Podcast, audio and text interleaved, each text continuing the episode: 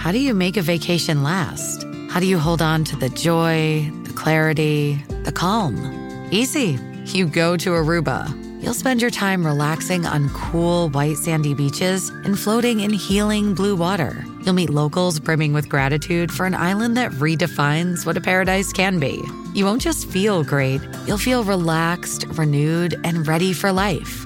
That's the Aruba effect. Plan your trip at aruba.com. Here we go. This is the Skip Bayless Show. On this episode of the podcast, I'll be reading and responding to your questions. If you'd like to have a question featured, remember to tweet at Skip Bayless Show on Twitter or leave your question with a five star review on Apple Podcasts. Feel free to ask me whatever you want about what goes on behind the scenes at Undisputed, my personal life, or anything in the world of sports. My answers will always be candid, be honest, and be unfiltered. Thanks for listening to the Skip Bayless Show. Enjoy the episode.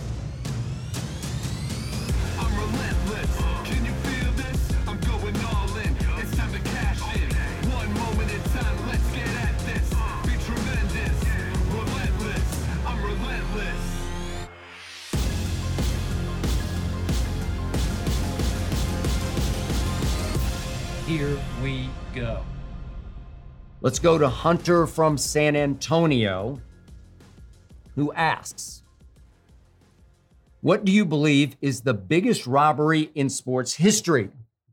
Great question. Glad you asked. I was there that night in the press box in Foxborough when the tuck rule happened, and Brady and the Patriots greatly benefited from a blown call. It was outrageously wrong.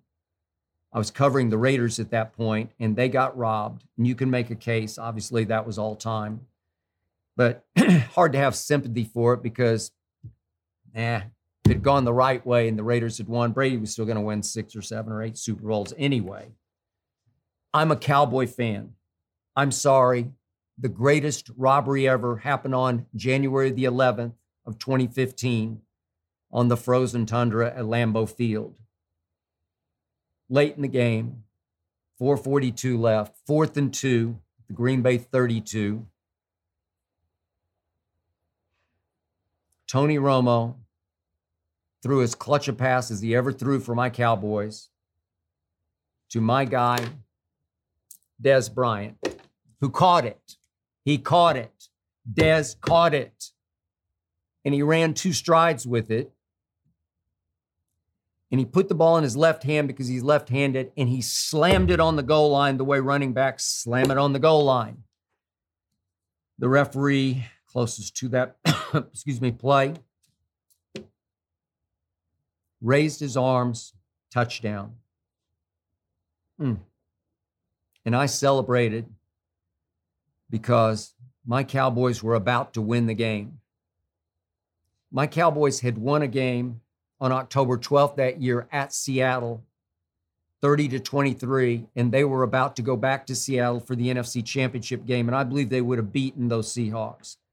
I doubt they would have beaten Brady in the Super Bowl, but just to get there for the first time since the 95 season, ah, it would have made my life if Tony Romo, made Jerry's life if Tony Romo had gotten to a Super Bowl. But guess who challenged? My current coach, Mike McCarthy, as in drop the Mike McCarthy, as in stay out of the way, Mike McCarthy, as in I have no idea how to manage a game, McCarthy, as in I'm overwhelmed, McCarthy. He challenged and he won. Mike McCarthy's challenge took away, Dez caught it. And Green Bay survived 26 to 21. And that, my friends, is the greatest robbery in sports history times 100 times 100. I'll go to 100. Thank you. It is now time for a flashback. I'm about to take you back to my three favorite games that I ever covered, even though they had heartbreak involved.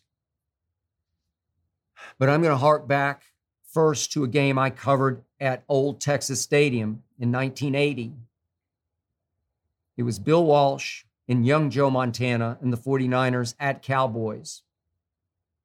It was Cowboys 59 to 14. The 49ers were a joke. The next year,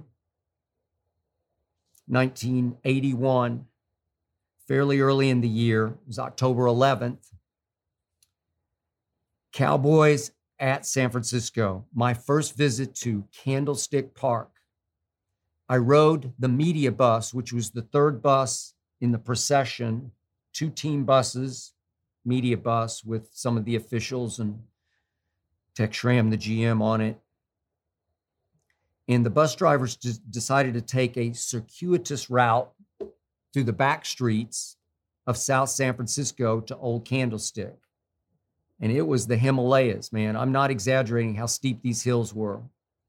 And would you believe all three buses got stuck on a hill? Would not budge, would not go forward. Players had to get out and push the buses up to the top of the, the crest of the hill to get them over the top, pushed our bus over the top of the hill. I look back on it, it had to be an omen. It had to be a sign of things to come because that day, something impossible happened at Candlestick Park. Joe Montana and Bill Walsh and the 49ers beat the Dallas Cowboys I covered 45 to 14. You want to talk about changing the guard, sign of things to come, which led us back to Candlestick Park that January, the 10th of January, now 1982. Many of you Cowboy fans know it as the catch game. Wound up 28 to 27, 49ers. I got to know Bill Walsh later, became a close friend of mine. I think he's the greatest coach ever, greatest personnel director coach ever. Invented the West Coast offense, created Joe Montana, stole him in the third round. And the number he did on the Cowboys that day in the catch game was something to behold. Dynasties shifted in a seismic way. It, it felt earthquakey to me in San Francisco. In, near the end of the game, as you know, Joe Montana on a third and four from the six yard line, rolled right, chased by Too Tall Jones and D.D. Lewis. And he never admitted this, but he hinted at he was just trying to throw it away. Dwight Clark was about six three, being covered by Everson Walls, who became a close friend of mine, undrafted out of Grambling, a rookie that year, had set the Cowboy interception single season record at 11 because everybody threw at Everson Walls. He ran a 4.640 but could he sniff the ball out and go get it and catch it? He just couldn't jump with Dwight Clark. Dwight went up into the fog that was descending and snatched it out of the fog. San Francisco 28, Dallas 27. But the Cowboys still had some time left. Danny White trying to replace to and live up to Roger Staubach. God bless him. He threw a deep pass on a deep post to my guy, Drew Pearson, another friend of mine. And it looked like he was gone. he went 31 yards with the ball. And Eric Wright, young corner, reached out and horse collared him from behind, snatched him by the nape of the neck from behind. Today, it would be obviously a 15 plus yard penalty. Not in the rule book then. He dragged Drew down on the next play. Danny White got sacked, fumbled, lost it, game over. History changed, dynasty shifted, and now it was the 49ers' turn. Now let's fast forward to January 17th of 1993. It was Jimmy, it was Jerry, it was Troy, it was Emmitt, it was Michael, it was the two young Cowboys at Candlestick NFC Championship game against Steve Young and Jerry Rice and the 49ers and those Cowboys were just too young. They weren't ready for this. And they broke through a year ahead of schedule. And late in the game, Troy Aikman hit Alvin Harper on a slant. And there was no horse collar this time. He went 70 yards, set up a short TD pass to Kelvin Martin. Cowboys won that game 30 to 20. I flew out on the team plane that day, uh, day before actually, and then I flew back that night. but what I remember is two things. As I walked to the press box elevator, Norv Turner, then the coordinator, friend of mine, came up from behind me from the coach's box and slapped me on the back as hard as I've ever been slapped on the back knocked the breath out of me from behind because he was so excited about what they had just wrought. And it took me a while to catch my breath. And as I got down on the field, I realized just how creepy Candlestick Park was. It was always foggy, it was always wet, it was always cold. The ground was always muddy and I got my nice shoes as muddy as they've ever been. I ruined a pair of shoes trying to walk around the field across to the locker room. And I had mud on my shoes all the way home that night on that team plane, and they were ecstatic. And Jimmy told them, Jimmy Johnson told them the next day that he had watched the tape of Buffalo and that they were going to win the game. He laid all his cards on the table. You will win the Super Bowl because he had watched and he just knew they were better, and they were. And as you remember, it was a massacre, which leads to my all time favorite game. A negative outcome for the Dallas Cowboys happened two years later, January 15th, 1995, at creepy old, muddy old Candlestick Barry Switzer's Cowboys at 49ers, NFC Championship game. Shock of shocks. Cowboys fall behind 21 to nothing. Troy threw a pick six. Eric Davis went 44 yards with it. Big kickoff return. All of a sudden, it's 21 to nothing. And the run oriented Dallas Cowboys, Emmitt had a bad hamstring that day, had no choice but to let Troy throw it. He was being covered by his closest friend, Neon Deion, as in Sanders. Greatest individual matchup I ever saw, bar none, happened that day. Troy threw Michael Irvin 8 to 88, 26 passes, and he caught 12 for 192 on the greatest cornerback who ever breathed, Neon Deion. 12 for 192 and two touchdowns. 44 yards, 10 yards. And the game was decided because Deion got away with an armbar pass interference, a glaringly obvious pass interference near the end of the game. It was actually six minutes left. Barry Switzer, first year as the Cowboys coach, sort of went Norman, Oklahoma, and ran out onto the field to protest. It was a terrible call or non call. Got a 15 yard penalty, and the Cowboys wind up third and 25, and the game was basically over. That's the one game in my life I would pay again to see, knowing what I know now, if I could know that then.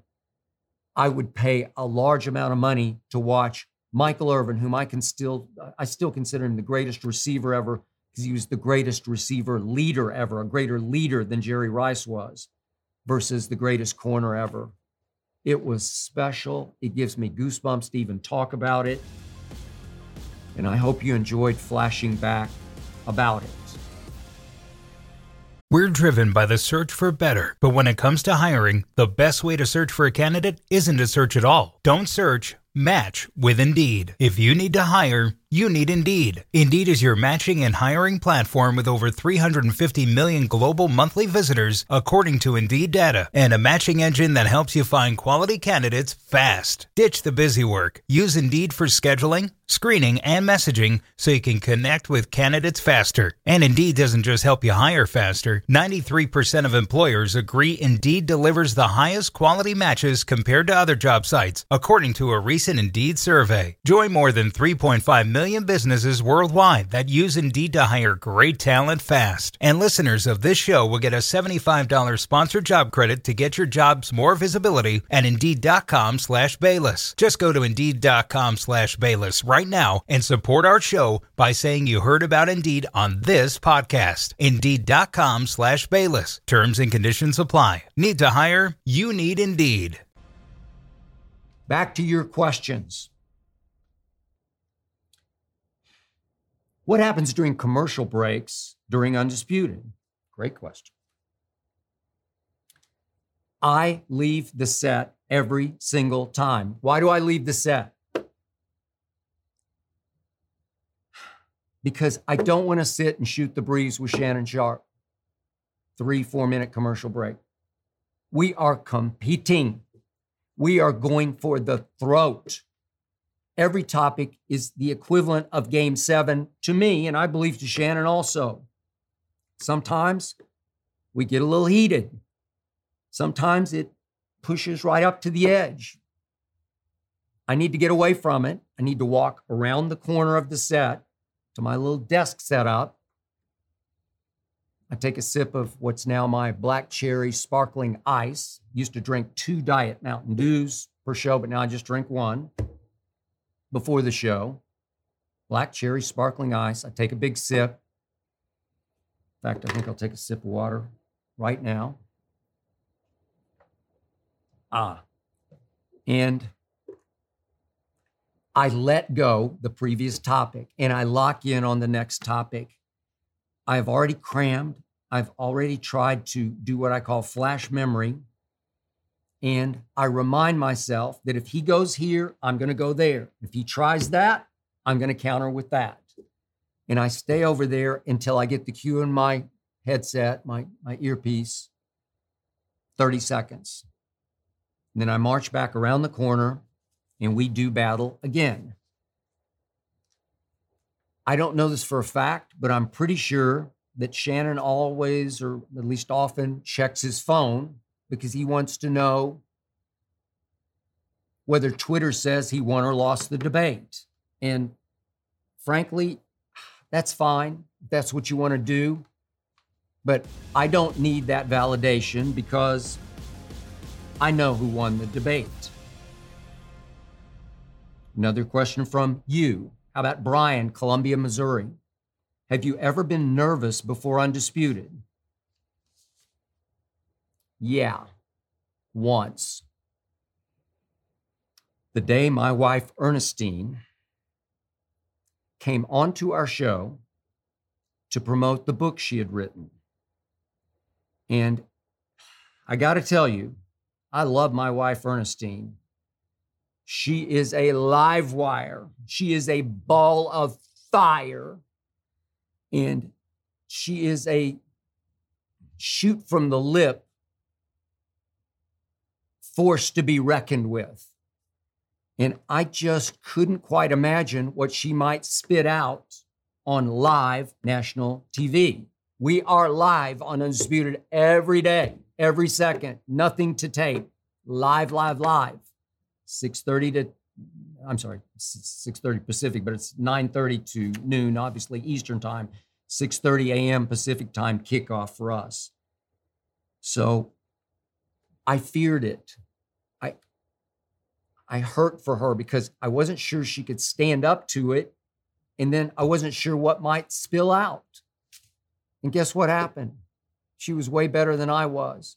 I was scared to death. She acted like she'd been doing it her whole life. She took the show over. It was one of the highest rated segments in the history of Undisputed. That's why I love you, Ernestine.